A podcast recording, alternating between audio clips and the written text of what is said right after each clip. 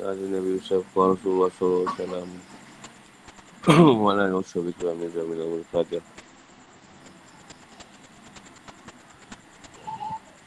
Nama Rahim Abi Sari Sadi Wa Isrini. Amri Wa Nuna Sami Sani Kau Kau Ni Ya, sebagian eh 301 eh? Sikap sebagian ahli kitab yang menunaikan amanah dan menepati janji Al-Imran ayat 75 hingga 77. Tak.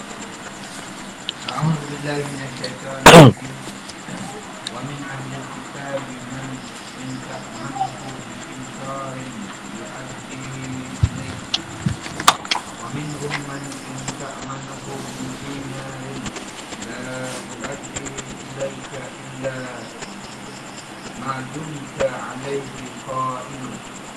ذلك بأنهم قالوا ليس علينا في الأميين سبيل ويقولون على الله الكذب وهم يعلمون. ألا من أوفى بعهده واتقى فإن الله يحب المتقين. إن الذين يشترون بعهد الله وأيمانهم ثمنا قليلا. أولئك لا خلاق لهم في الآخرة ولا يكلمهم الله ولا يرجو إليهم يوم القيامة ولا يزكيهم ولهم عذاب Di antara ahli kitab, ada yang jika engkau percayakan kepadanya harta yang banyak, saya dia mengembalikannya kepadamu. Tapi ada pula di antara mereka yang jika engkau percayakan kepadanya satu dinar, tidak mengembalikannya kepadamu. Kecuali jika kamu selalu menagihnya. Yang demikian itu disebabkan mereka berkata, tak ada dosa bagi kami terhadap orang-orang buta huruf. Mereka mengatakan hal yang dusta terhadap Allah. Padahal mereka mengetahui sebenarnya bahawa siapa yang menepati janji dan bertakwa, maka sungguh Allah mencintai orang yang bertakwa. Sungguhnya orang yang memperjualkan janji Allah dan sumpah-sumpah mereka dengan harga murah. mereka itu tidak mereka itu tidak akan mendapat bagian di akhirat. Allah tidak akan menyapa mereka dan tidak akan memperhatikan mereka pada hari kiamat. Dan tidak akan menyucikan mereka bagi mereka azab yang pedih. Al-Imran 35-77 Tak manhu yang kamu beri kepercayaan. Bikintal. Maksudnya adalah harta yang banyak. Ada yang mengatakan Al-Kintar adalah ukuran yang digunakan untuk melakar. Untuk menakar atau menimbang. Menurut penduduk Syam, keadaannya adalah satu rit. Satu rital. Adalah satu kilo setengah bidinar dimasukkan adalah harta sedikit. Fil umi yang masuk orang Arab. Uturuk. Sabil. Sanksi, dosa atau tanggungjawab yang harus ditanggung. Bala. Kata digunakan sebagai jawapan untuk menetapkan suatu yang dinafikan sebelumnya. Jadi maksudnya adalah bukan seperti itu. Tapi mereka berdosa. Al-Ahdu. Sesuatu yang wajib yang kamu penuhi atau tepati untuk orang lain. Jika yang berkewajipan untuk mematuhi atau menepatinya adalah kedua belah pihak, maka disebut Al-Mu'ahadah. Perjanjian atau kesepakatan. Yastarun. Mengganti atau menukar. Bi'ahdillah. Apa yang turunkan oleh Allah SWT dalam kitabnya berupa iman kepada Nabi Muhammad SAW dan menunaikan amanat. Wa imanihim dari kata imin. Yang artinya adalah bersumpah demi Allah SWT. Namun yang masuk di sini adalah sebuah palsu yang mereka ucapkan. Atau mereka bersumpah demi Allah SWT tapi mereka bohong. Sama mana kau dilah. Kata atau ganti sedikit untuk dunia yang mereka ambil atau terima. Atau dimaksud adalah suap. Kerana wang suap meskipun jumlahnya banyak tapi dianggap sedikit.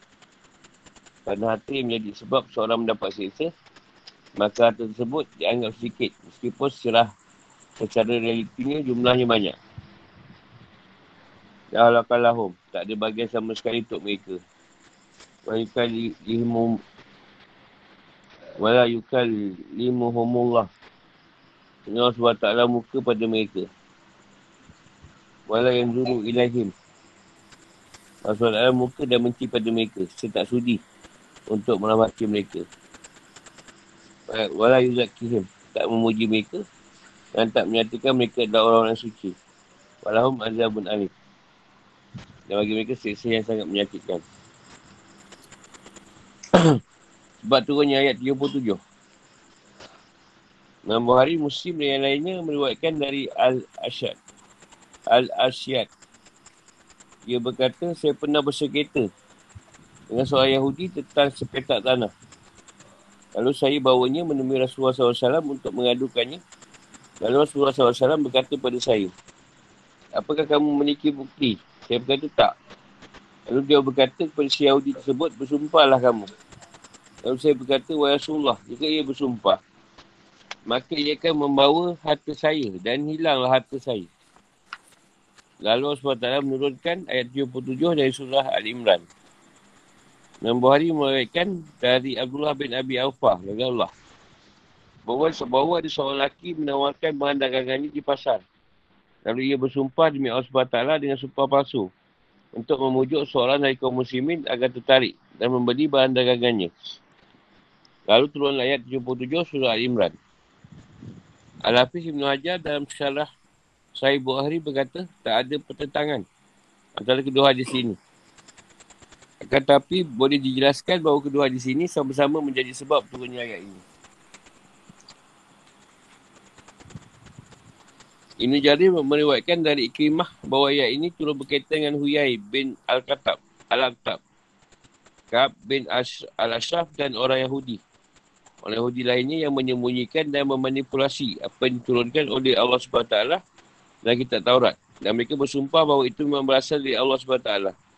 Ada yang mengatakan juga bahawa ayat ini turun berkaitan dengan Abu Rafi, Dubabah bin Abi Al-Huqaid dan Huyai bin Aqtab yang menerima suap untuk mengubah dan memanipulasi penjelasan tentang diri Rasulullah SAW. Al-Hafiz Ibn Hajar berkata, jika dilihat dari kandungan ayat, maka riwayat di atas memang dimungkinkan dari sebab turunnya ayat ini. Namun sebab turunnya ayat ini yang pokok adalah apa yang disebutkan dalam Sahih Bukhari.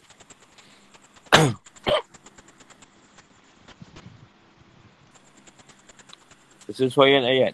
Ayat ini cara berkesinambungan menjelaskan tentang sifat dan karakter kaum Yahudi. Antara mereka ada yang memiliki sifat amanah, boleh dipercayai dan ada pula yang memiliki sifat kianat. Dan antara mereka ada yang menghalalkan harta bukan Yahudi dengan cara yang batil. Berdasarkan pada asumsi dan penafsiran yang lemah dan keliru. Oleh itu Al-Quran mengingatkan pada kaum mukminin agar berhati-hati dan waspada terhadap kaum Yahudi yang sampai terpedaya dan tertipu sikap mereka.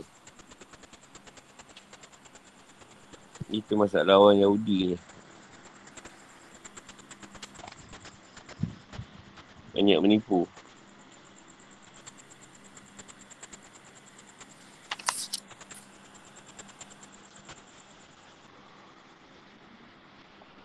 Tafsir dan penjelasan. Al-Quran bersikap jujur, objektif dan adil ketika menjelaskan tentang ahli kitab. Al-Quran menjelaskan bahawa di antara mereka ada yang memiliki sifat amanah dan dapat dipercaya.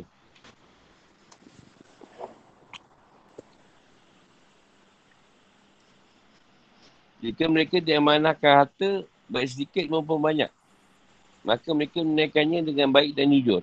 Antaranya ialah Abdullah bin Salam. Suatu ketika ia dititipi harta sebanyak 1,200 ukiah emas oleh seorang lelaki Quraisy dan ia pun menaikkan amanah tersebut dengan baik. Juga seperti Samuel bin Adiyah, seorang Yahudi yang terkenal kejujuran dan sikap amanahnya. Namun sampai itu ada juga orang Yahudi yang memiliki sikap kianat. Jika mereka diberikan harta, meskipun sedikit, mereka mengkianatinya, tak menjaga dan tak menunaikannya dengan baik. Harta yang diberikan pada mereka sangat susah untuk diminta kembali. Kecuali dengan terus menerus menagihnya dengan paksa atau dengan mengajukannya ke persidangan dan menyampaikan bukti-bukti kuat kalau mereka memang telah bersikap kianat. Mereka adalah Ka'ab bin Ashraf, Al-Ashraf dan Fanhash bin Azurah. Ini, ini Azurah yang nama dah lama ada sebenarnya. Yang pernah dititipi buang satu dinar oleh seorang lelaki Quraisy. Tapi ia malah mengingkarinya. Sesuatu yang mendorong mereka untuk bersikap kianat seperti ini adalah asumsi mereka bahawa Taurat memperbolehkan pada mereka untuk memakan atau merampas harta orang-orang ummi. Ini orang Arab. Mereka mengatakan bahawa mereka tak menanggung dosa jika memakan atau merampas harta orang Arab. Bahkan bukan hanya harta orang Arab yang mereka anggap halal, mereka makan atau mereka rampas, harta setiap orang yang bukan Yahudi pun menurut mereka boleh mereka rampas. Kerana mereka memiliki faham rasialis, rasial ni. Rasialisme ni. Yesus. Iaitu bahawa mereka adalah umat pilihan dan umat paling unggul dibandingkan umat-umat lain. Oleh kerana itu, mereka memiliki pandangan bahawa bukan Yahudi tidak memiliki kehormatan, tak bernilai, tak memiliki hak apapun, dibenci dan dipandang hina di sisi Allah SWT. Diriwayatkan bahawa kaum Bani Israel memiliki keyakinan bahawa halal bagi mereka menampak harta orang Arab. Kerana orang Arab adalah para penyembah berhala. Keyakinan ini tak mereka pegang. Meskipun setelah Islam datang, dakwah Arab mula masuk Islam. Lalu turun ayat ini untuk membatalkan keyakinan mereka tersebut. Hal ini tentunya merupakan suatu keniscayaan dalam syariat Allah SWT yang tidak membezakan antara musim dan bukan musim dalam masalah hak. Akan tetapi mereka adalah kaum Yahudi yang telah melakukan perubahan perkataan dari tempat-tempatnya. Mengubah arti kata, mengubah tempat atau menambah dan mengurang. Mereka menafsirkan nas- nas-nas berdasarkan keinginan dan hawa nafsu mereka. Antara contohnya adalah apa yang diwakilkan oleh Ibn Jarir At-Tabari. Bahawa ada sekelompok Arab pada masa jahiliah melakukan transaksi jual beli dengan menjual barang kepada orang-orang Yahudi. Kemudian setelah mereka masuk Islam, mereka minta harga pembelian yang menjadi hak mereka atas barang yang mereka jual tersebut. Nama orang Yahudi tersebut justru mengingkarinya dan berkata tak ada kewajipan atas kami untuk bayar hak kalian tersebut. Kerana kalian telah mengingatkan agama yang sebelumnya kalian anut.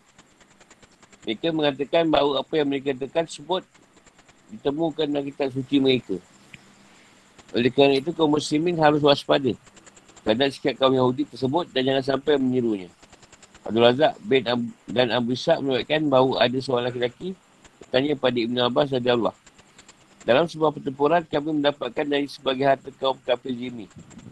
Lalu Ibn Abbas dari Allah berkata, apa pendapat kalian? Ia berkata, kami tidak berdosa atas hal itu. Maksudnya mereka anggap bahawa apa yang mereka lakukan tersebut, iaitu melampau harta kafir Jimmy adalah boleh. Lalu Ibn Abbas Hadullah berkata, pengingkaran tersebut sama dengan perkataan atau pandangan kaum Yahudi yang dijelaskan dalam sebuah ayat. Iaitu tak ada dosa bagi kami tak ada orang-orang buta huruf. Al-Imran 75. Semuanya jika, jika kaum kafir Jimmy telah bayar jizyah, maka tak halal bagi kalian harta mereka. Jadi mereka memberikannya kepada kalian dengan sukarela. Ibn Hatim dan Ibn Munzir juga menyebutkan dari Said bin Jubair. Ia berkata, ketika di kitab berkata tak ada dosa bagi kami tak ada orang-orang umi, maka Rasulullah SAW berkata, para musuh Allah SWT itu telah berkata dusta. Tidak ada sesuatu yang berlangsung pada masa jahiliah kecuali telah berada di bawah kedua telapak kaki ikut ini. Maksudnya dibatalkan dan tidak berlaku kembali. Kecuali amanah. Kerana wajib hukumnya menyampaikan amanah kepada pemiliknya. Siapapun dirinya, baik ia adalah orang yang baik maupun tidak, ini merupakan bantahan atas asumsi dan keyakinan mereka tersebut. Allah SWT juga menolak dan membantah mereka iaitu dengan menyatakan bahawa mereka telah membuat-buat kebohongan terhadap Allah SWT dengan menganggap apa yang mereka katakan tersebut cantum dalam kitab suci mereka. Padahal mereka mengetahui dan sedar betul bahawa apa yang mereka katakan itu adalah dusta belaka. Kerana Taurat sama sekali tak memuat hukum yang tak adil dan sewenang-wenangnya seperti itu. Iaitu hukum boleh bagi mereka mengkhianati amanah dan mengingkari hak-hak orang Arab. Bahkan Taurat, Taurat mengandungi penegasan hukum sebaliknya. iaitu bahawa wajib hukumnya menunaikan amanah dan memenuhi janji. Allah SWT berfirman tidak seperti itu akan tapi sebaliknya mereka berdosa dan mendapat siksa atau apa yang mereka buat terhadap orang Arab. Iaitu sikap mengingkari hak dan mana orang Arab serta sikap menghalalkan harta mereka. Oleh kerana itu, bahawa siapa yang berhutang atau beli sesuatu tidak secara tunai atau diamanahkan sesuatu, maka ia wajib untuk menunaikannya dan menyerahkan hak kepada pemiliknya ketika sudah jatuh tempoh tanpa harus diminta secara paksa atau diajukan ke pengadilan terlebih dahulu. Begitulah bangsa siapa yang menepati janjinya dan bertakwa kepada Allah SWT dalam menjauhi sikap kianat dan menipu. Maka Allah SWT mencintai dan meredoainya. Allah SWT telah mengatakan kepada manusia dan kitab suci yang diturunkannya agar mereka selalu bersikap jujur dan memenuhi janji. Memenuhi janji dan kesepakatan akad tidak terbatas pada janji dan kesepakatan akad antara sama saja. Tetapi mencakupi janji dan kesepakatan yang terjalin antara manusia dengan Allah SWT. Itu memenuhi segala apa yang kewajipan setiap mukmin terhadap Allah SWT berupa perintah dan kewajipan-kewajipan agama. Sebenarnya kaum Yahudi menepati dan menghormati janji mereka, maka tentunya mereka akan beriman pada Muhammad SAW. Dan sebenarnya mereka bersikap jujur, adil dan objektif, maka tentunya mereka tak akan bersikap diskriminasi, diskriminasi dalam masalah memberikan hak antara Yahudi dan bukan Yahudi. Dan Allah SWT jelaskan tentang bahasan orang yang mengkhianati janji dan kesepakatan. Menyembunyikan apa yang diturunkan oleh Allah SWT. Dengan yang hak dengan yang batin dan menjawab firman-firman Allah SWT.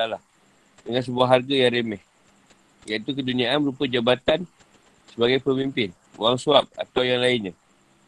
Masa tersebut adalah kerugian. Tak mendapatkan nikmat akhirat. Kerana muka Allah SWT tidak disucikan olehnya. Tidak menerima kebaikan dan rahmat darinya. Mereka terhinakan dan bagi mereka seksa yang amat pedih di neraka jahanam. Semua ini Allah SWT jelaskan dengan menggunakan bentuk kapal majas. Kita lihat bagaimana Allah SWT menjadikan sikap mengingkari janji dan mengkhianati kesepakatan demi mendapatkan sebuah imbalan seperti sebuah transaksi jual beli. Tetapi bentuk transaksi jual beli yang merugi. Kerana harga yang diterima sebanyak apapun jumlahnya tapi pada hakikat adalah sedikit jika dibandingkan dengan berat beban dosa yang harus dipikul dan pedihnya sesaan yang akan diterima kelak di akhirat.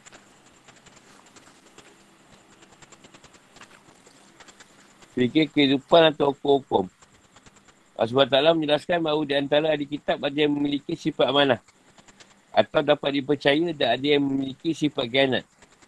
Namun kaum mukminin tidak mampu untuk membezakan antara kedua, kedua keadaan itu.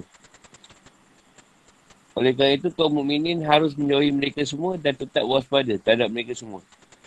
Tetap alasan kenapa dalam penjelasan tentang dua jenis manusia ini yang disebutkan hanya ahli kitab. Padahal antara kaum mukminin juga ada yang memiliki sifat amanah dan ada pula yang memiliki watak pengkhianat dan tidak jujur. Hal ini kerana sikap khianat lebih banyak ditemukan pada kelompok ahli kitab. Jadi penjelasan ini dasarkan pada sesuatu yang bersifat majoriti atau dasarkan atas kebiasaan yang banyak terjadi. Orang yang jujur dan dapat dipercaya akan selalu menjaga sikapnya tersebut. Tak ada beza baginya antara jumlah yang kecil maupun besar. Masa siapa yang jujur dalam menjaga amanah atau kesepakatan, akad yang berkaitan dengan jumlah harta yang banyak, maka tentu ia juga akan melakukan hal yang sama jika jumlahnya hanya sedikit. Itu juga sebaliknya. Dan siapa jika diberi amanat atau mengadakan kesepakatan akad yang berkaitan jumlah harta sedikit, ia bersikap tak jujur, maka jika jumlahnya banyak, maka boleh dipastikan ia tentu juga akan bersikap tak jujur pula. Imam Abu Hanifah adalah menjadikan ayat ila ila madum ta'alaihi qa'imah. Kecuali jika kamu selalu menagihnya. Pada dasar pendapatnya untuk selalu menagih orang yang berhutang. Namun hal ini tak disetujui oleh para ulama yang lain. Amanah memiliki kedudukan yang besar di mata agama. Asal buktinya adalah diriwayatkan oleh Imam Muslim bahawa amanah dan ikatan kekerabatan berdiri antara kedua sisi asyirat. Jabatan penyeberangan di akhirat. Atau mustaqim. Dan tak ada pun yang mampu dengan selamat menyembangi jabatan tersebut kecuali orang yang jaga amanah dan ikatan kerabat. Untuk pendapat mazhab maliki, ayat ini tak mengandungi pentakdilan. Ini menganggap adil. ahli kitab atau sebuah ahli kitab sehingga boleh diterima persaksiannya. Namun ada sebagai ulama lainnya yang berpandangan sebaliknya. Mazhab mereka beralasan bahawa ada sebuah kenyataan bahawa antara kelompok orang mukmin yang fasik ada antara mereka orang yang menaikkan amanah dan menjaga harta dititipkan kepadanya dengan baik. Meskipun jumlahnya banyak. Namun hal ini tak lantas boleh menjadikan mereka adalah orang yang agak adil. Dan persaksiannya diterima. Sifat adil dan diterimanya persaksian seorang tak boleh didasarkan hanya pada sikap yang jujur. Dan memiliki sifat amanah. Dalam hal yang berkaitan dengan masalah harta, transaksi dan titipan saja. Dalam syariat Allah SWT sama sekali tidak, ditemukan bentuk diskriminasi antara orang mukmin dan bukan muslim dalam masalah menyampaikan hak dan amanah. Kerana hak adalah suatu yang suci dan terhormat. Juga ini sama sekali tidak diterpengaruh oleh kadar orang yang memilikinya. Ada pun kaum Yahudi, mereka tak menjadikan sikap memenuhi janji dan kesepakatan akad sebagai suatu yang pada dasarnya memang suatu yang bersifat wajib. Ayat wa yakuluna Allahil kadhiba wa hum ya'lamun. Dan mereka berkata dusta terhadap Allah SWT. Padahal mereka mengetahui. Menunjukkan bahawa orang kafir bukan orang yang berhak diterima persaksian ni. Kerana Allah SWT telah menyifatkannya sebagai seorang penusta. Ayat ini juga mengandungi bantahan dan sanggahan terhadap orang kafir yang menghalalkan dan mengharamkan yang ini buat hukum tak sesuai dengan apa yang diturunkan oleh Allah SWT. Dan mereka menjadikannya termasuk dari syariat. Sungguhnya memenuhi janji dan kesepakatan akad baik yang terjalin antara manusia dan Allah SWT dengan cara menjalankan perintah dan meninggalkan dalangan. Maupun terjalin antara manusia dengan samanya dalam muamalah. Perniagaan dan amanah adalah termasuk sebagai dari iman. Bahkan termasuk usul iman yang paling agung. Sikap ini yang boleh mendekatkan seorang hamba pada Tuhannya dan menjadikannya termasuk golongan orang yang berhak mendapatkan cinta kasih dan keadaan Allah SWT. Adapun dikarenakan berasal dari golongan umat atau ras tertentu, maka itu tidak memiliki pengaruh sama sekali di sisi Allah SWT. Sesungguhnya, sesungguhnya orang yang nanti janji terlepas dari kategori ketakwaan. Maka sebaliknya, ia termasuk golongan orang munafik. Sungguhnya orang yang makan harta orang lain dengan cara batil maka ia berhak mendapatkan muka dan sisa Allah SWT. Imam Ahmad menyebutkan dari Ibnu Mas'ud ia berkata, Rasulullah SAW bersabda, Masa siapa yang memiliki harta seorang muslim dengan cara tak benar, maka ia akan menghadap pada Allah SWT dan keadaan Allah SWT muka kepadanya. Buhari Muslim Tarmizi dan Nasai Menyebutkan dari Ibu Hurairah Allah Rasulullah SAW bersabda Tanda orang munafik ada tiga Jika berbicara maka ia bohong Jika berjanji maka ia tidak menepatinya dan jika dipercaya, maka ia mengkhianatinya. Dan kitab Mujamul Awsat. Imam At-Tabrani menyebutkan dari Anas Allah. Tak ada iman bagi orang yang tidak menaikkan amanah dan tidak ada agama bagi orang yang tidak menepati janji. Bahasa bagi orang yang melanggar janji dan mengkhianati amanah jauh lebih berat dibanding orang-orang yang melakukan perbuatan-perbuatan dosa besar lainnya. Seperti dina, mencuri, minum arak, berjudi dan dohaka pada orang tua. Kerana nampak tampak negatif yang diakibatkan oleh pelanggaran terhadap janji bersifat umum dan menyeluruh serta bahaya dan kerugian yang timbulkannya jauh lebih besar. Ya, ini dah jadi Rasulullah SAW telah disebutkan di atas menunjukkan bahawa kesal hukum seorang hakim pada akhirnya tak boleh jadikan suatu harta yang disekretakan jadi halal dan sah bagi pihak yang dimenangkan dalam persidangan. Jika memang pihak yang menang tersebut tahu bahawa keputusan hakim yang menang yang memang hanya didasarkan atas keadaan lahir tersebut keliru. Para imam menuatkan dari Ummu Salamah Allah. Dia berkata, Sabda Rasulullah SAW, kalian mengadukan atau minta keputusan hukum. Persekretaan kalian kepada ku, nama aku tak lain hanya manusia biasa.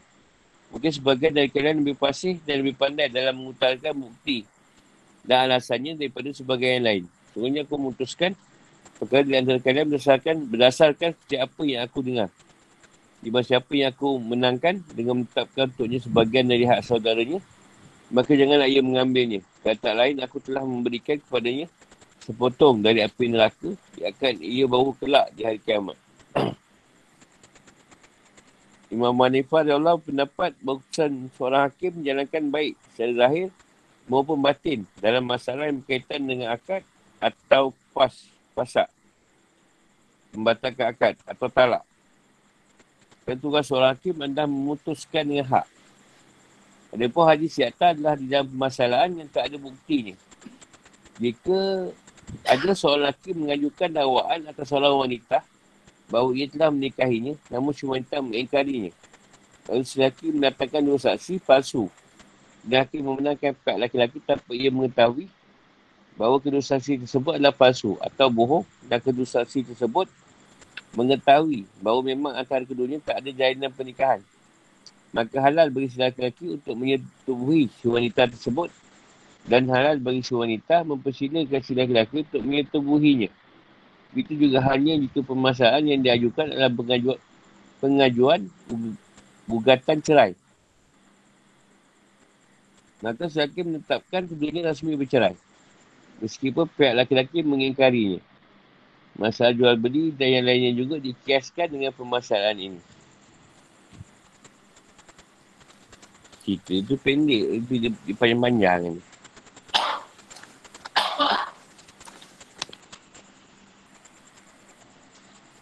Ini masalah apa? Ahli kitab yang diletakkan duit kat dia. Yang dia terasa ni. Nak minta balik susah nak pulang. Dia yang baik. Tak banyak pun dia pulang balik. Zaman dulu kan macam tu. Ha, aku letakkan duit kau tolong eh. Pegang. Pegang eh. Kau dia aku. 300. Bila balik susah pula nak pulang. Padahal pegang je. Kalau pegang. Kesa nak minta balik. Lepas pula dia cakap. Sebenarnya aku ada hak ambil atur orang Arab ni. Halal kata dia. Macam kita ni orang. Ha, ni nanti dapat duit. Lepas tu burn pula. Ah, banyak tu orang terkena. Kalau botak tak larat lah kena tu. Sampai dah nyorok belakang sofa. Nyorok belakang sofa. Kita diri. Kalau kena tipu. Eh, dia gunakan nama Allah hadis nak menipu orang. Kita lah sumpah ni memang betul ni. Allah. Masuk je bayar duit. Lepas tu senyap je hilang. Datang-datang pula bukan nak duit elok tu. Tipu cerita lain pula. Kau tu yang baru ni buat ni. yang lama je. Bagi aku macam mana? Kabel ni tu. Eh, senang je. Benar. Ini lagi baik. Eh. Lagi keuntungan besar. Dia nak cerita kau yang tak mana ha. Ada memegang tu orang lain. Aku nak keluar kata dia. Ah, banyak ni. Kata aku nak tak kat mana. Aku jaga. Betul boleh? Boleh lah. Dia buat akad. Dah buat-buat tak ada pula. Bila minta. Ada ke kau letak? Eh aku sebelum pergi. Foto tu dia letak kat kau. Entah macam tak ingat. Ini perangai Yahudi eh. Oh kita pun ada juga ramai eh, macam tu. Lepas tu Rasulullah kata, aku kalau beradili pun, aku pun menyusul biasa juga. Rasulullah pun mengadili, biasakan apa yang dia dengar juga. Kan? Aku takut kalau kalau dia jatuh salah-salah, itu dia kata, buat potong dia punya aku. Jadi, kejujuran dia nak masa kita apa, kat pengadilan tu. Dia kata masalah tak ada bukti. Ada seorang lelaki kata tu isteri dia. Jadi akhir kata kalau betul isteri kau bawa lah saksi dua orang. Dulu lah sekarang tak ada masalah kan. Dah ada memang ada dua orang saksi. Yang tanda tangan. Dulu tak ada. Dulu nikah-nikah je. Tak ada surat apa. Tak ada kad macam sekarang. Sehingga bola nikah pun tak ada. So ni benda-benda zahir lah. Tak ada nak kupas sangat. Benda yang dah nyata. Soalan tanya. Pada zaman sekarang pun dah kurang dah orang nak letak barang lah. Tak orang ni. Dulu zaman dulu je lah. Letak sana tu pas sini.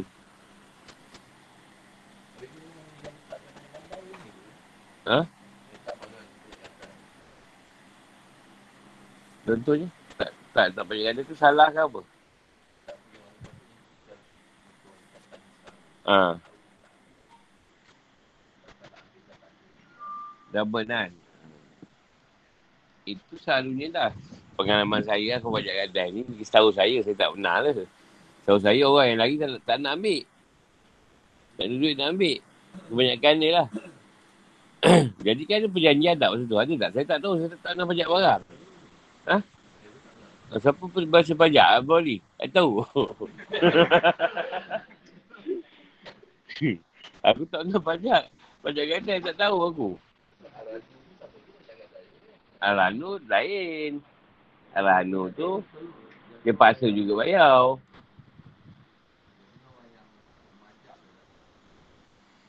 Kan banyak kes orang yang majak yang lari. Yang tu telefon juga. Yang dah telefon, tak angkat. Habis telefon-telefon tak angkat, burn lah.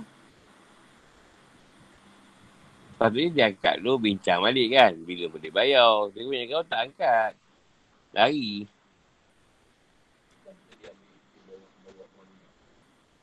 Dan setahu saya, dia ada perjanjian.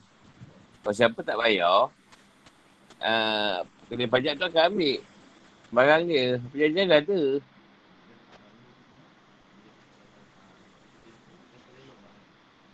Ha, dia bagi tempoh lah. Tapi orang ni dia bagi peluang lagi. Peluang lah pergi balik bincang. Ha, tak boleh bayar, berapa nak kurangkan bayaran ke macam mana ni? So, duit kita dah ambil. Mereka nak beritahu tu lah, apa tu, jangan ikutlah Yahudi Nasrani punya perangai. Kalau tak memang menipu orang, je lah kerja dia.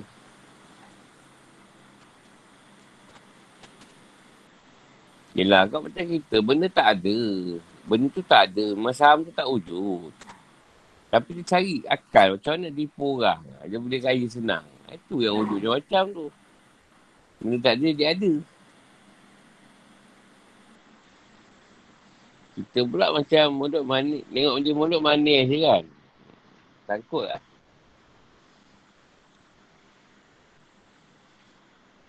Saya ni ramai juga. Dia ni datang. Ramai. Tapi saya tak ada duit. Memang tak boleh masuk lah. Ada ke masuk? Yang murah boleh ke? Dia masalah harga barang tu RM20. Harga barang RM20. Bila si bos akan ambil RM10. Jadi RM30. Uh, bawah bos dah akan jual dengan RM40. Dan itu RM10 juga. Bawah yang ketika empat, dia dah jual RM50. Nak untung RM10 juga. Sampai yang ke seratus berapa, dah ada harga barang RM300 lebih. Ah ha, macam mana nak beli RM300 lebih barang tengok pun lah. dia paling senang jual barang. Kata apa dia atau minyak tu jual. Ha, jual kalau kau jual sekian dapat untung sekian. Dah lah. Apa pun masalah. Kan barang ni RM30. Kalau kau jual, kau jual RM40. Kau tahu RM10. Dah. Semua orang dapat untung RM10. Tak ada masalah pun. Tapi yang ni nak markup. Dia dah wujud sistem piramid kan. ni markup ni, ni markup ni. Sampai kat kita 300 lebih lah. Kita pun tak dapat, dapat untung. Tapi kita buat barang, so dia jual je. Kau tu RM10 kalau jual. Dah semua orang tu RM10. Tak ada masalah pun. Ini jauh bagi berapa ganda. Benda RM20 dah jadi harga dekat RM200. Jadi untuk markup kepada para peserta dah RM180. Sebab semua batas RM10 untung. Dia lawak ni murid jugalah bukan orang lain. Ini murid ni nak jual kereta dengan kita. Dah pergi harga. Tiba-tiba seorang lagi jual kereta yang sama. Harga kita harga lain. Ha. Macam mana ni? Dulu nak jual dengan guru ni. Kereta sama. Pelik sama. Yang ni murah sikit, yang ni mahal. Ha. Dengan aku pun nak menipu. Ambil yang murah ni. Yang ni RM5,000. Yang seorang lagi RM6,000. Yang seorang mungkin untuk RM1,000. Ha, yang seorang mungkin untuk RM2,000. Dia ambil yang RM5,000 je. Benda sama je. Tak ada ni antara bentuk bentuk kebohongan kaum Yahudi. Ayat 78. Dan semua antara mereka saya ada segolongan yang memutar balikkan lidahnya membaca kitab. Agar kamu menyangka yang mereka baca itu sebagai dari kitab. Padahal itu bukan dari kitab dan mereka berkata itu dari Allah. Padahal ia bukan dari Allah. Mereka berkata hal yang dusta kepada Allah. Padahal mereka mengetahui. Al-Imran 78. Sebab turunnya ayat yang mufradat mufradaan luagia ni tak ada apa sangat cerita. Buatkan dari Ibn Abbas dari Allah bahawa ayat ini menjelaskan tentang jenis kelompok ahli kitab yang ketiga yang buat kebohongan kepada Allah SWT mereka adalah sekelompok kaum Yahudi yang datang menemui Ka'ab bin Asab salah satu musuh Rasulullah SAW yang paling keras yang mereka mengubah serta manipulasi kitab Taurat dengan menulis sebuah kitab yang isinya telah diubah. Dan kandungan yang menjelaskan tentang Rasulullah SAW mereka ganti. Dan mereka manipulasi. Kemudian Bani Quraizah mengambil kitab yang mereka tulis sebut lalu mencampur adukkannya dengan kitab yang ada pada mereka. Ha, dia, dia pukau pula cerita Taurat tu. Dah pusing-pusing. Masuk Bani Quraizah. Campur aduk pula dengan dia punya kitab. Ha, dia pergi berapa pening. Taurat tu. Tak usah penjelasan. Antara kaum Yahudi ada kelompok yang terdiri dari para rahib, agamawan dan para pemimpin. Mereka adalah Ka'ab bin Al-Ashraf, Malik bin Al-Syaib, Uyai bin Atab dan yang lainnya. Mereka memutar-mutar dan membelokkan lidah mereka dalam baca kitab suci mereka yang diturunkan dari yang benar kepada yang sudah diubah. Pengubahan, pembalikan dan dimanipulasi dengan cara menambah mengurangi, mengubah makna atau dengan baca apa yang mereka ubah dan manipulasi tersebut dengan nada yang boleh menimbulkan kesan bahawa apa yang mereka baca tersebut adalah termasuk bagian dari kitab Taurat dan benar-benar termasuk bagian dari firman Allah SWT. Padahal sejatinya apa yang mereka baca tersebut sama sekali tak berasal daripada Allah SWT. Mereka telah berdusta dalam apa yang mereka ucapkan. Mereka mengatakan bahawa itu memang dari sisi Allah SWT ini merupakan penguat untuk firman sebelumnya iaitu wama huwa minal kitab padahal itu tidak termasuk bagian dari kitab bahkan dalam hal ini mereka tak hanya menyatakannya dengan bentuk ungkapan sindiran atau isyarat akan tapi mereka secara terang-terangan menisbatkan apa yang mereka baca dan tulis dan tulis tersebut kepada Allah SWT Hal ini dikarenakan mereka terlalu berani terhadap Allah SWT dan dikarenakan hati mereka yang sangat keras. Serta keputusan mereka terhadap nasib kehidupan akhirat. Berdasarkan hal ini, maka Allah SWT mencatat dan mencap mereka sebagai orang yang selalu berdusta. Iaitu membuat-buat kebohongan terhadap Allah SWT secara sengaja tidak dikarenakan kekeliruan yang tak disengaja. Kerana mereka sedar dan tahu betul bahawa apa yang mereka ucapkan tersebut adalah sebuah kehubungan yang murni. Hal ini merupakan sebuah kritikan dan celaan betapa buruk perbuatan mereka tersebut. Adalah contoh pembelokan nisan mereka adalah jika mereka mengucapkan salam pada Rasulullah SAW, maka mereka menyamarkan huruf lain. Menyamarkan huruf lam dari kata assalam. Sehingga salam mereka tersebut berbunyi Assalamualaikum. Sedangkan mana asam adalah kematian. Saya mati dan kau Rasulullah macam tu lah. Dia ditambah kataan lam. Ada contohnya lagi adalah perkataan mereka. Waro'ina.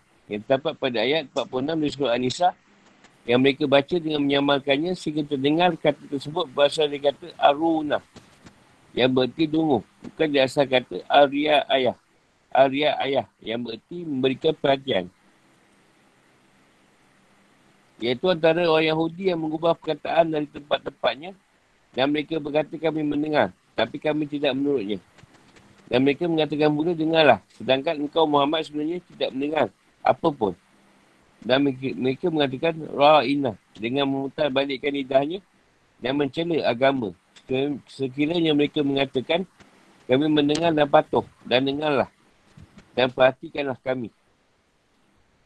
Tentulah itu lebih baik bagi mereka dan lebih tepat. Tapi Allah melaknat mereka kerana kekafiran mereka. Mereka tak beriman kecuali sedikit sekali. Anisa 46. Dalam Al-Quran terdapat banyak ayat yang menjelaskan tentang sikap ahli kitab yang mengubah dan memanipulasi kitab suci mereka. Taurat dan Injil. Antaranya adalah ayat ini. Ayat 38 surah Al-Imran. Ayat 46 surah An-Nisa di atas. Ayat maka apakah kamu muslimin yang mengharapkan mereka akan percaya padamu? Sedangkan segolongan dari mereka mendengar firman Allah lalu mereka mengubahnya. Dan mereka memahaminya. Padahal mereka mengetahuinya. Al-Baqarah 75. Wahai kitab, sungguh rasul kami telah datang padamu menjelaskan kepadamu banyak hal dari isi kitab yang kamu sembunyikan. Dan banyak pula dibiarkannya. Sungguh telah datang kepadamu cahaya dari Allah dan kitab yang menerangkan. Al-Ma'idah 15. Mereka suka mengubah firman Allah dari tempatnya. Dan mereka sengaja melupakan sebagai pesan yang telah diperingatkan kepada mereka. Al-Ma'idah 13. Dan kami tetapkan terhadap Bani Israel dalam kitab itu kamu pasti akan berbuat kerosakan di bumi ini dua kali. Dan pasti kamu akan menyombongkan diri dengan kesombongan yang besar. Maka bila datang saat hukuman bagi kejahatan yang pertama dari kedua kejahatan itu, kami datangkan kepadamu hamba-hamba kami yang perkasa. Lalu mereka bermahaja rela di kampung-kampung. Dan itulah ketapan yang pasti tak sana. Dan kami berikan kepadamu giliran untuk mengalahkan mereka. Kami bantumu dengan harta kekayaan dan anak-anak. Dan kami jadikan kamu kelompok yang lebih besar. Jika kamu buat baik, ini berarti kamu buat baik untuk dirimu sendiri. Dan jika kamu buat jahat, maka kerugian kejahatan itu untuk dirimu sendiri. Bila datang saat hukuman kejahatan yang kedua, kami makitkan musuh-musuhmu untuk menyuramkan wajahmu lalu mereka masuk ke dalam masjid. Sebagaimana ketika mereka masukinya pertama kali. Dan mereka binasakan apa saja yang mereka kuasai. Al-Isra' 4 hingga 7. Apakah belum sampai kepadamu berita orang-orang sebelum kamu iaitu kaum Nuh, Asamud dan orang-orang sudah mereka. Tak ada orang yang mengetahui mereka selain Allah. Rasul-Rasul datang kepada mereka bawa bukti yang nyata. Namun mereka menutupkan tangannya ke mulut. Kerana kebencian. Dan berkata sungguhnya kami tak percaya. Akan bukti bahawa kamu diutus kepada kami. Dan kami benar-benar dalam keraguan yang mengisahkan. Tak apa yang kamu suruhkan kepada kami. Ibrahim 9. Mereka tidak mengagukan Allah sebagaimana mestinya ketika mereka berkata, Allah tidak menurunkan sesuatu pun kepada manusia. Katakanlah wahai Muhammad, siapakah yang menurunkan kitab Taurat yang dibawa Musa sebagai cahaya dan petunjuk bagi manusia? Kamu jadikan kita itu lembaran-lembaran kertas yang bercerai berai. Kamu perlihatkan sebagainya dan banyak yang kamu sembunyikan. Padahal telah diajarkan kepadamu apa yang tidak diketahui. Baik olehmu maupun oleh nenek moyangmu. Katakanlah Allah lah yang menurunkannya. Dan setelah itu biarkanlah mereka bermain-main dalam kesesatan. Al-An'am 91. Fikir kehidupan atau hukum. Ayat ini menegaskan tentang dua sifat atau karakter buruk kaum Yahudi dan Nasrani. Iaitu suka mengubah dan manipulasi kitab Taurat dan Injil. Menakwilnya, membawa beberapa kitab yang mereka tulis sendiri yang isinya adalah reka, reka saya. Mereka, reka dan buatan mereka sendiri serta membuat-buat kebohongan terhadap Allah SWT. Kedua sifat atau karakter ini biasanya memunculkan sikap yang sangat buruk dan hina. Konspirasi jahat dan bentuk penyesatan. Penyembunyian dan pem- pemanipulasian yang sangat berbahaya. Yang mereka lakukan terhadap hak umat manusia. Ha, ni kerja dia, dia putar belit je. Kerja orang Yahudi dan Suani. Tak ada kerja lain. Quran pun dia tukar macam-macam. Ha. Baru ni banyak ke Quran yang ada part-part yang tambah surah lah. Tambah firman lah. Banyak. Kebohongan yang dibuat buat ahli kitab terhadap para Nabi. Ali Imran ayat 79 hingga 80.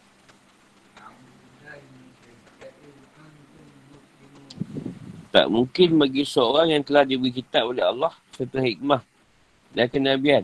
Kemudian dia berkata pada manusia, jadilah kamu penyembahku, bukan penyembah Allah. Tapi dia berkata, jadilah kamu pengabdi-pengabdi Allah. Kerana kamu mengajarkan kitab dan kerana kamu mempelajarinya. Dan tak mungkin pula bagimu, baginya menyuruh kamu menjadikan para malaikat dan para nabi sebagai Tuhan. Apakah patut dia menyuruh kamu menjadi kafir dan kamu menjadi muslim? Al-Imran 79 hingga 80. Yang dimaksud dengan Ar-Rabbaniyun di sini adalah para ulama dan fukaha yang mengamalkan ilmu mereka dan menisbat pada Rabb. Ketika Ibn Abbas Allah meninggal dunia, Muhammad bin Hanafiah berkata, hari ini telah mati susuk Rabbani umat ini. Tak usul membaca dan mempelajari kitab suci. Sebab turunnya ayat. Ibn Sa'ad dan Ibn Bahaki meruatkan dari Ibn Abbas Allah. Dia berkata, ketika para rahib Yahudi dan Nasrani dari Najran berkumpul di hadapan Rasulullah SAW dan beliau menyampaikan dakwah kepada mereka untuk masuk Islam. Abu Rafi Al-Qurazi berkata, Wahai Muhammad, apakah kamu mengendaki kami menyembah kamu seperti orang Nasrani yang menyembah Isa? Lalu beliau berkata, aku berlindung pada Allah SWT dari hal itu. Allah SWT pun menurunkan kedua ayat ini. Dan tafsirnya Abdul Razak menuatkan dari Hasan Basri, ia berkata, Dah sampai pada saya bahawa ada seorang laki-laki berkata, Wahai Rasulullah, kami mengucapkan salam padamu seperti sebagai kamu, kami mengucapkan salam pada sebagai yang lain. Maka apakah kami tidak boleh bersujud kepadamu? Lalu beliau berkata, tidak boleh. Tapi memulihkan dan hormatilah Nabi kalian. Dan ketahui serta hormatilah hak keluarganya. Dan tidak boleh bersujud kecuali kepada Allah SWT. Lalu turunlah kedua ayat ini. Maksud dari ayat ini adalah mendustakan ahli kitab yang mengagungkan Nabi Isa AS dan Uzair dengan pengagungan yang berlebihan sampai pada bentuk penyembahan. Tafsir dan penjelasan. Tak wajar bagi seorang yang Allah SWT turun kitab suci kepadanya, mengajarkan kepadanya hikmah, memahami agama dan rasa-rasa syarak dan memberinya kenabian dan kerasulan. Kemudian setelah itu, ia berkata pada orang-orang, sembahlah aku. Jangan Allah SWT. Maksudnya melampaui apa yang menjadi kewajipan. Iaitu mengesahkan Allah SWT. Kerana ini tak lain adalah bentuk kesyirikan itu sendiri. Akan tapi yang wajib adalah memunikan ibadah atau penyembahan hanya pada Allah SWT seperti firmannya. Katakanlah hanya Allah yang aku sembah dengan penuh ketaatan kepadanya dalam menjalankan agamaku. Azumar 14. Imam Muslim dan yang lainnya meruatkan sebuah hadis. Kursi dari Rasulullah SAW.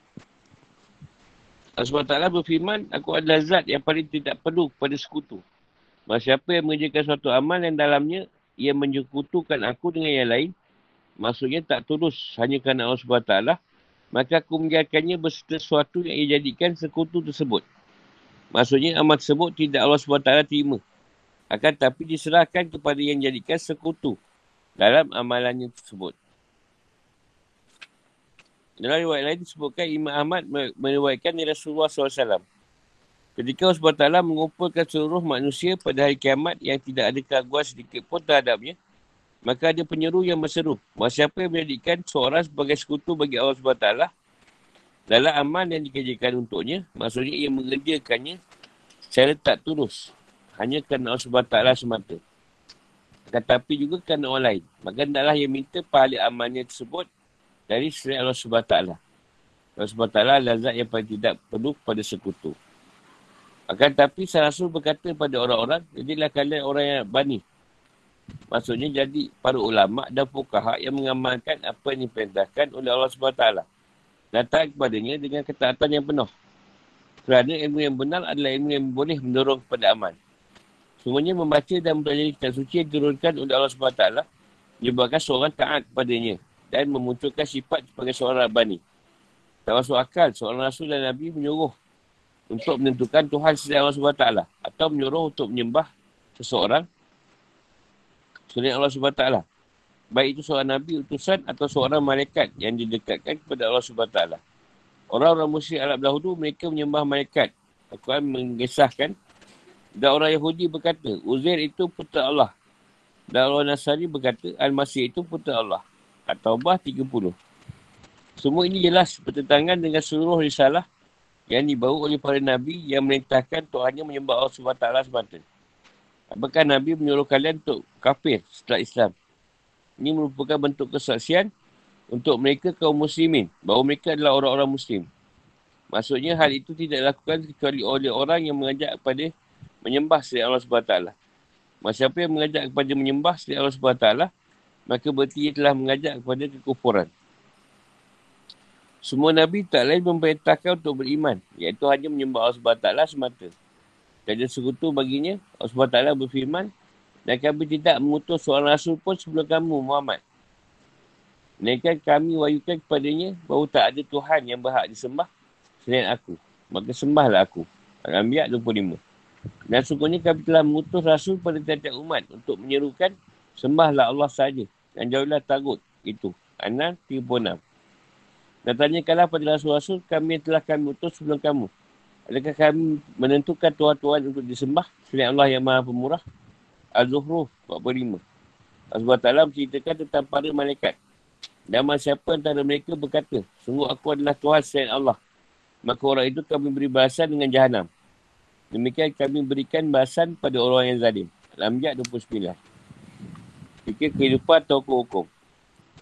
Merupakan sebuah kemustahilan jika seorang Nabi atau Rasul telah diamat, diamanahkan wahyu oleh Allah SWT. Lalu ia menyeru pada manusia untuk menyembah dirinya. Kerana Al-Amin, orang yang memiliki sifat manah atau jujur biasanya akan menunaikan apa yang diamanahkan kepadanya. Sungguhnya dakwah seluruh Nabi tidak lain adalah menyuruhkan manusia untuk menyembah Allah SWT semata. Tak ada sekutu baginya. Sedangkan ibadah atau penyembahan menuntut adanya keikhlasan dan ketulusan. Allah SWT berfirman, Katakanlah, hanya Allah yang aku sembah dengan penuh ketaatan kepadanya dalam menjalankan agamaku. Azuman 14. Padahal mereka hanya diperintah menyembah Allah dengan ikhlas mentaatinya semata-mata kerana menjalankan agama dan juga agama melaksanakan solat dan menaikkan zakat. Dan demikian itulah agama yang lurus dan benar. Al-Bayinah 5. Ayat ini juga menunjukkan bahawa ilmu yang benar dan pemahaman rasa-rasa syariat berkendaki untuk diamalkan. Menuntut ketaatan dan mematuhi kewajipan-kewajipan agama. Siapa yang mengenal Allah SWT, maka ia akan takut dan disertai sikap tunduk kepadanya. Dan masa siapa yang takut serta tunduk kepadanya, maka ia akan menjalankan perintah-perintahnya. Masa siapa yang diberi kitab, suci, hikmah dan kenabian, maka ia adalah orang yang paling mengenal Allah SWT. Masa yang mempelajari syariat tapi tidak mengamalkannya, maka ia tidak dianggap dan tidak bernilai hadapan Allah SWT. Ilmunya berubah menjadi sebuah bencana baginya dan menjadi hujah atas bukti kesesatannya. Pendekatan diri kepada Allah SWT tidak lain dengan amal. Sedangkan ilmu yang tidak boleh mendorong si pemiliknya untuk beramal. Maka ilmu tersebut tidak boleh dikategorikan sebagai ilmu yang benar. Kekufuran bertentangan dengan Islam. Sedangkan Islam adalah agama fitrah. Dan menurut penegasan Al-Quran. Islam adalah agama serupa Nabi. Allahu'alam. Kat situ. Dia nak tanya.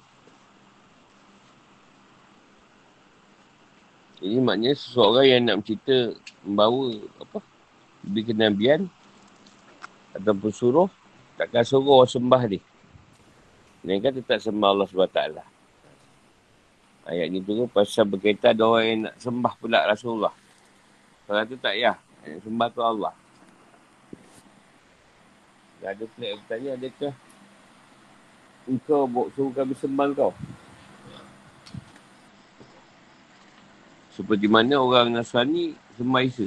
Bukan Isa suruh orang Nasrani sembah dia. Orang Nasrani kata dia anak Tuhan. Macam ni Argentina lah. Maradona tu. Dia jadikan agama. Tuhan. Tapi Maradona tak dipanggil. Kan dipanggil sebagai Tuhan untuk disembah. Ah, kau pening kepala. Maradona pun pening. Maradona tu Kristian.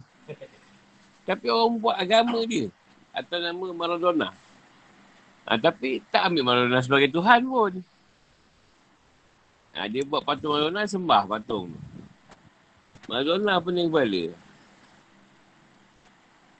Itulah manusia. Lepas ni tak tuan mana lah dia nak sembah dah. Ronaldo ke Messi kan tak tahu lah. Macam ada setengah tarikat lah. Ha, dia ambil apa gambar suka dia.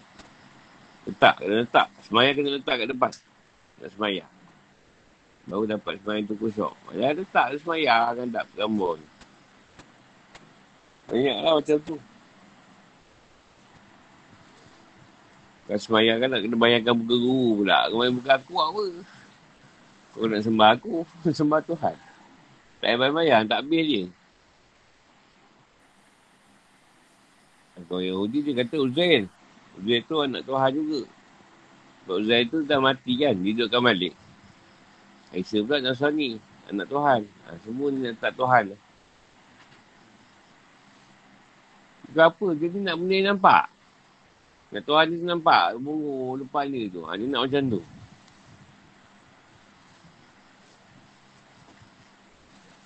Kalau Tuhan tu memunculkan diri dia, semua orang nampak. Dan tak sedap lah cerita. Manusia semua takut, tak buat dosa.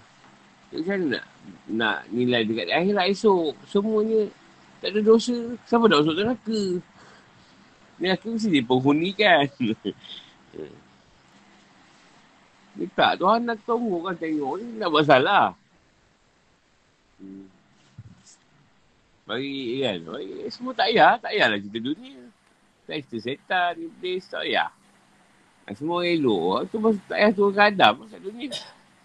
Tu Adam untuk ngawa kat, dekat surga dah. Apa kita ada pula, susah payah. Apa yang Tuhan nak susah payah ni? Kita tak ada dah lah, apa turun kat dunia? Adam tahu tu jalan cerita je permulaan. Ada yang kata semua cerita cerita Tuhan. Cerita ni ibarat dalam filem dia. Jalan kan watak. Yang dikenaki. Ah, ha, tak sebab manusia lah. Yang sembah manusia tu je. Yang sembah selain dia. Ha. Dia tu tu amalan lama. Amalan jahiliah dulu.